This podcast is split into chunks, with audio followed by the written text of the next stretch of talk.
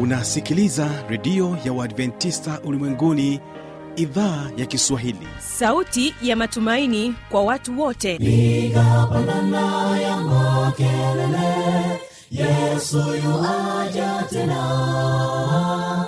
Ipata sauti imba sana yesu yuaja tena. Anakuja anakuja yesu yuaja tena. Hii ni sauti ya matumaini kwa watu wote. Inayokujia kupitia redio ya uadventista ulimwenguni awr toka kila kona ya dunia tunasikia vita njaa maafa. Hivyo washiria marejeo ya mwokozi. Piga panda ewe mlinzi yesu yuwaja tena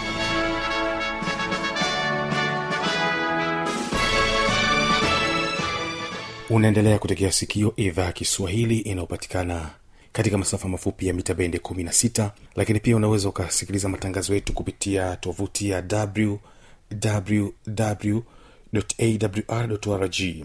karibu tena katika kipindi kizuri cha vijana na maisha. Mimi jina langu ni fanuel tanda. Lakini kwanza watege sikio hawa ni ubungo sd kwaya wanasema kwamba kwa furaha tutashinda. Kwa furaha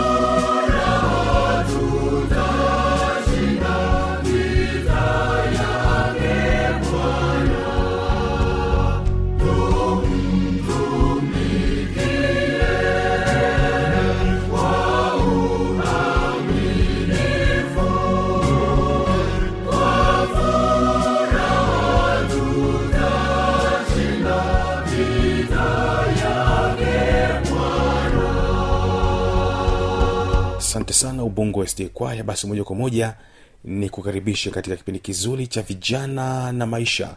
Katika siku ya leo utaweza kuzungumzia hasa uraibu na tutakuwa naye. Huyu ni mwanasaikolojia anaitwa javen kasele ataeleza kwa uzuri zaidi kwamba nini maana ya uraibu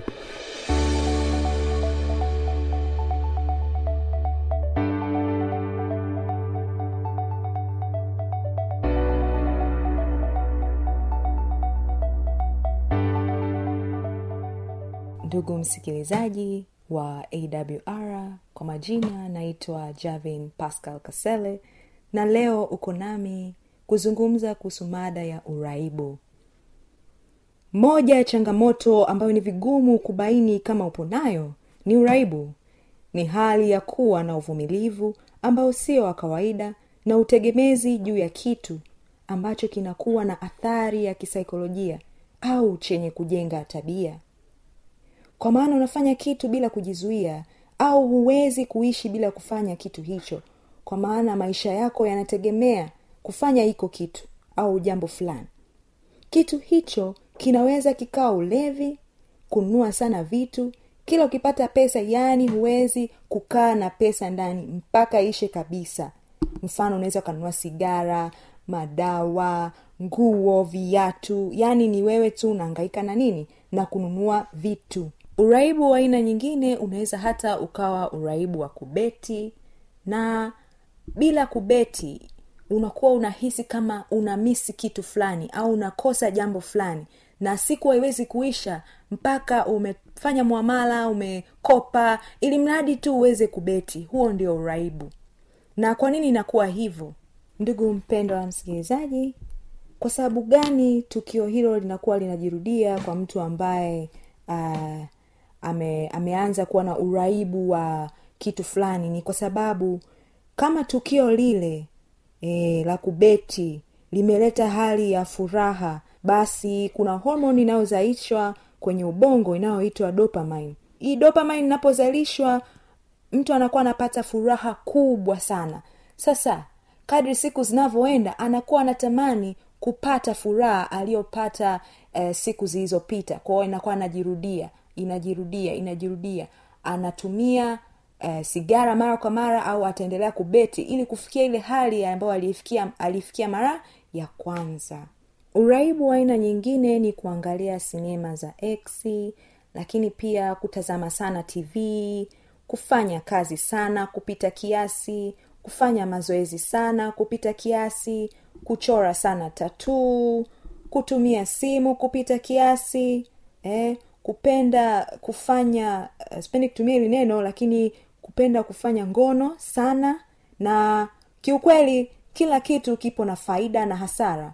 Hivyo unaweza kuwa umeona sehemu kubwa umekuwa huwezi kujizuia kwani uraibu hufanya mtu kushindwa kujidhibiti na kufanya vitu bila kujizuia. Utajuaje sasa kama upo na uraibu? Uh, utajikuta unafanya kitu hicho hata kama kimekuwa na madhara kwenye mahusiano yako. Utataka kuacha tabia hiyo eh, lakini pia huwezi eh, unajikuta unafanya bila kujijua eh, namna nyingine unaweza kujua ni unafanya kwa muda mrefu sana kuliko matarajio yako e, unatumia muda sana kufanya au kujiondoa. Utajuaje kama uko na uraibu? Je unafanya kitu hicho hata kama kimekuwa na madhara kwenye mahusiano yako? Je unataka kuacha tabia hiyo lakini hauwezi? Unajikuta unafanya bila kujijua? Je unafanya kwa muda mrefu sana kuliko matarajio yako? Je unatumia muda sana kufanya hiko kitu au kujiondoa kwenye hiko kitu? Je huwezi kudhibiti kazi zako nyumbani ofisini ushu, shuleni kwa sababu tu ya hicho kitu? Je umeacha vitu vya thamani na muhimu katika jamii kazini burudani au kwa sababu ya hiko kitu tu e, kila kitu kimekuwa kime kimekatishwa? Je unaendelea kufanya hata kama unajua kuna madhara ya kimwili au kiakili au kihisia eh, kutokana na kufanya hicho kitu moja ya sababu ya watu kuishi bila furaha ni kuwa na uraibu juu ya tabia fulani ambazo kwa kiwango kikubwa huwazuia kubadilisha tabia zao. Tabia huwa zipo kwenye kitu ambacho kwenye psychology tunakiita kwenye saikolojia tunakiita subconscious mind ambapo huwa zinakuja zenyewe bila kujizuia kutokana na kufanya jambo mara kwa mara kwa, kulile, kwa kulirejea kila wakati unapotaka kujenga tabia mpya unatakiwa kuifanya sehemu ya maisha yako. Kuna watu hawaamini kama pesa inakaa kwa sababu wakipata pesa tu hutumia zote mpaka zinaisha na hawajui kama wapo na tatizo. Wao wanaona nini? Ni kawaida. Kuna mtu akiwa na pesa hatulii mpaka ziishe zote na aoni kama ni tatizo kwa sababu ni tabia ya muda mrefu sana. Kuna mtu ni mvivu kupita kiasi na aoni kama ni tatizo kwa sababu amekuwa hivyo kwa muda mrefu sana. Tabia ya uvivu? Hufanya mtu kupoteza uwezo wa kujiamini na kujipenda. Uvivu huchochea tabia ya kuhairisha shughuli. Eh? wa unaambiwa tufanye kitu muda fulani unapuuzia unasema nitaleta saa tano mmekubaliana saa tatu inafika saa tano hujaileta unasema nimechelewa samani niko njiani au nini unasema nitaleta saa nane. Sasa hii ni ndo hiyo kitu inaitwa uvivu. Unashindwa kufanya vitu kwa wakati. Uvivu hufanya mtu kuogopa kufanya vitu ambavyo ni riski au ni hatarishi kwa sababu anataka apewe uhakika wa kufanikiwa kabla ya kuanza chochote. Hali hii hufanya mtu kuishi kwa hofu muda wote anakuwa na hofu ya kukosolewa kuferi kupokea taarifa za msiba kupokea taarifa za ajali kupokea taarifa za kufukuzwa kazini kupokea taarifa mbaya muda wote. Hali hii humfanya mtu kujiona kuwa yupo tayari yupo eh, yupo hatarini muda wote. E, inamfanya mtu aone kwamba ah, niko hatarini muda wote kwa kuhofia jambo baya kutokea. E, ubaya wa tabia hii hufanya mtu kuwa na huzuni hata kwenye sherehe anakuwa na hofu ya kupata tukio baya tu. Akipenda anakuwa na hofu ya kuachwa akipata mtoto anakuwa na hofu ya kifo cha mtoto. Akiwa anataka kusafiri anakuwa na hofu ya ajali muda wote. Kama yupo na mgonjwa anakuwa anawaza kifo cha mgonjwa muda wote. Hofu hufanya mtu kuteseka muda wote kuliko matukio yenyewe kama upo na tatizo hili kwa muda mrefu utashangaa ukiwa peke yako tu unaanza kufikiria sana matukio mabaya ambayo yanaweza kutokea siku za karibu. Hofu haiwezi kuondoa tatizo la kesho au matatizo ya kesho bali huondoa furaha ya leo. Utakutana na matatizo na utakabiliana nayo kwa maandalizi ambayo upo nayo leo. Ikiwa huna maandalizi ujue ndivyo ambavyo utakabiliana navyo hivyo hivyo kuna utafiti uliofanyika na chuo cha university of dar es salaam au chuo cha eh, dar es salaam. Kinasema eh, madhara eh, wanasema kwamba madawa ya kulevya huathiri ubongo wa mtumiaji na kumsababisha kuwa na matendo eh, hisia fikra na mwonekano tofauti na matarajio ya jamii. Huyu mtu atakuwa anakunywa au atakuwa anavuta au atakuwa hata anajidunga sindano uh, ili mradi tu aweze kupata ile hali ya ya furaha inayotokana na na kutumia haya madawa ya kulevya. Utafiti pia umefanyika marekani kuangalia ongezeko la vifo ambayo linatokana na utumiaji au uraibu wa madawa ya kulevya huko marekani. E, ulipofanyika ukagundua kwamba imeongezeka kwa asilimia kumi na nne kwa mwaka elfu mbili kumi na saba. Ndiyo kwa hiyo hii huonyesha kabisa madha, na madawa ya kulevya na madhara zaidi kuliko hata faida. Na inawafekti watu kwenye umri wa miaka kumi na tano mpaka kumi na sita kuendana na tafiti zilizofanyika mwaka elfu mbili na kumi na saba. Madhara mengine ya ya madawa ya kulevya ni kuchangamka sana kuliko kawaida e, muda refu mrefu unakuwa unapoteza kumbukumbu unakuwa unapoteza nguvu ya uzazi e, magonjwa ya akili moyo ini. Unakuwa na utegemezi wa dawa ya kulevya ambayo mwanzoni ilianza kama uraibu lakini kwa sababu mtu anakuwa anataka kupata ile furaha anayopata mwanzoni alivyokuwa akitumia hiyo dawa basi anakuwa sasa tegemezi anashindwa kuwacha na hata akijidunga sindano au akinywa pombe anakuwa anaongeza kiwango zaidi kwa sababu mwili sasa umeshaanza kuzoea ile hali. Kwao atahitaji kiwango kikubwa zaidi ili kufikia ile furaha aliyokuwa anaifikia pale mwanzoni. Kwani kila unapotumia haya madawa unazidi kujenga uvumilivu wa kimwili. Kiingereza tunasema tolerance yaani kwa maana ya kwamba unakuwa unavumilia kwa hiyo unahitaji kiwango kikubwa zaidi kufikia ile hali uliokuwa unaipata kule mwanzoni kwa hiyo eh, turudi sasa kwenye suluhisho eh, mtu ambaye ana uraibu wa madawa ya kulevya anaweza kufanya nini ili aweze kutoka katika hiyo hali? Eh, kwani ameona labda kwamba amepata hasara nyingi katika maisha yake kuliko kuliko ile furaha ambayo ndo faida pekee anayoipata kimwili. Eh, hasara ambazo amezipata zinaweza zikawa nyingi kwao zinaweza zikamfanya yeye aone sasa ni wakati sahihi wa kutoka sasa tunamsaidiaje huyu mtu? Kwanza kabisa niseme kwamba huyu mtu anatakiwa ajikubali. Ndiyo anatakiwa ajikubali kabisa kwamba nina tatizo. Unapojua shida unayoipata ndipo unapoweza kutafuta njia ya, kujis, ya kujipatia suluhisho kwenye hiyo shida. Kwa hiyo huyu mtu anatakiwa ajikubali. Pili kabisa anatakiwa kujitambua kama nilivyosema eh, kujikubali ni pointi ya kwanza au eh, sehemu ya kwanza. Sehemu ya pili ni anatakiwa ajitambue. Ajitambue kwamba mimi nina shida na ninahitaji msaada. Ndiyo msaa uh, kitu kingine ambacho anaweza akafanya ni kutafuta msaada wa kisaikolojia au ushauri nasihi.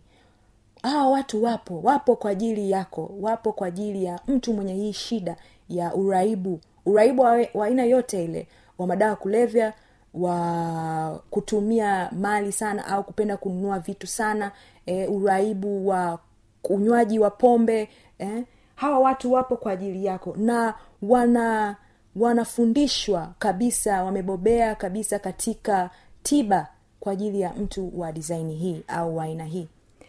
Kitu kingine na cha mwisho ambacho huyu mtu anaweza akafanya ni kujizuia pale ambapo anaona na kiu ya kutumia madawa ya kulevya au kutumia pombe.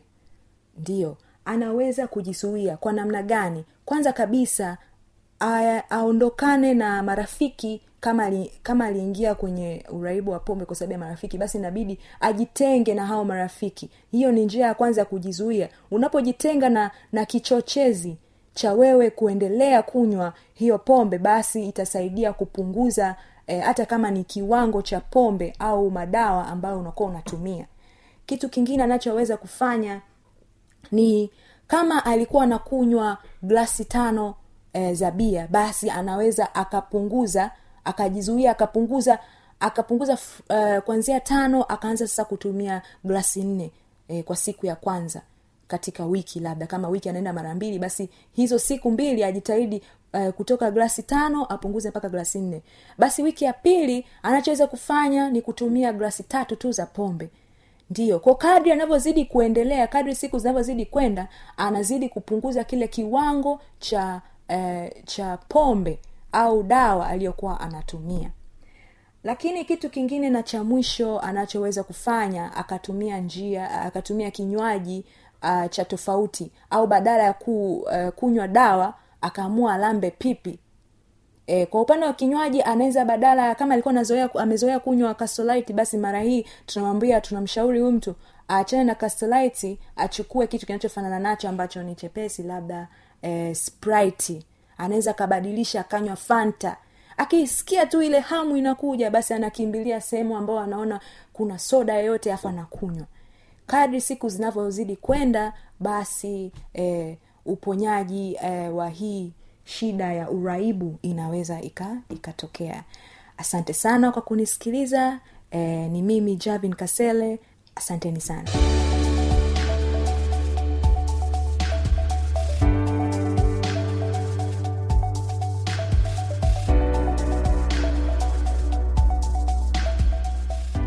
asante sana javin kasele mungu aweze kubariki. Kama utakuwa na maoni mbalimbali changamoto swali tujuze kupitia anwani hizi hapo zifuatazo.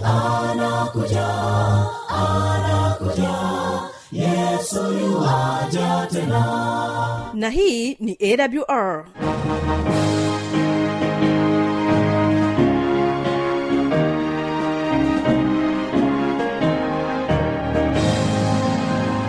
redio adventista ulimwenguni awr sanduku la posta 172 morogoro tanzania.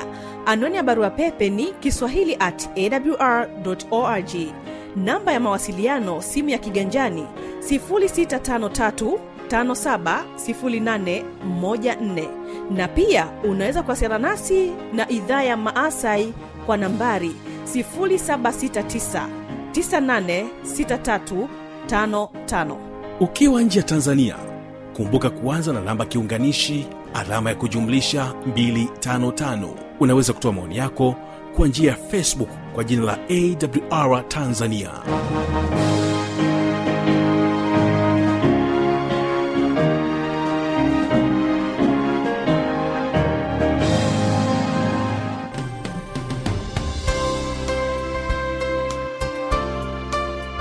msikilizaji wa redio ya waadventista ulimwenguni tunapenda kukukaribisha kusikiliza ujumbe wa neno la mungu kwa njia ya redio.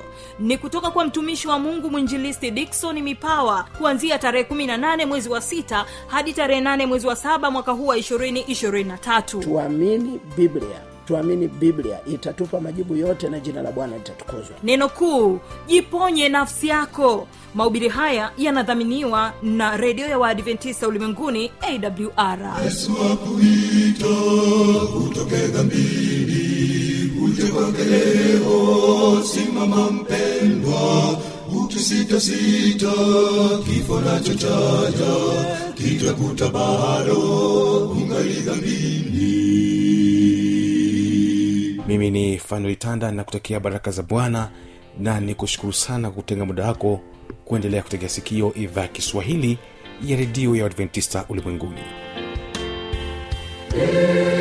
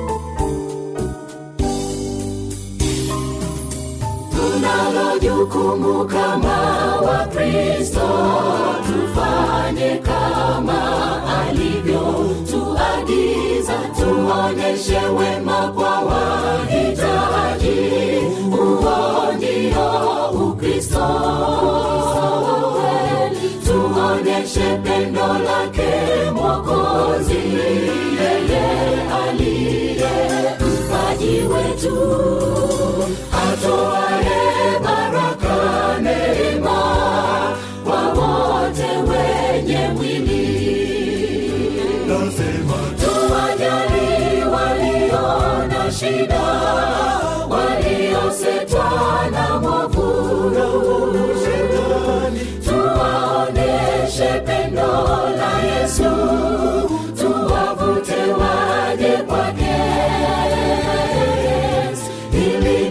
agizo lake mwokozi tufanye kama alivyotuagiza tuoneshe pendo kwa wenye mwili tuwavute kwa yesu.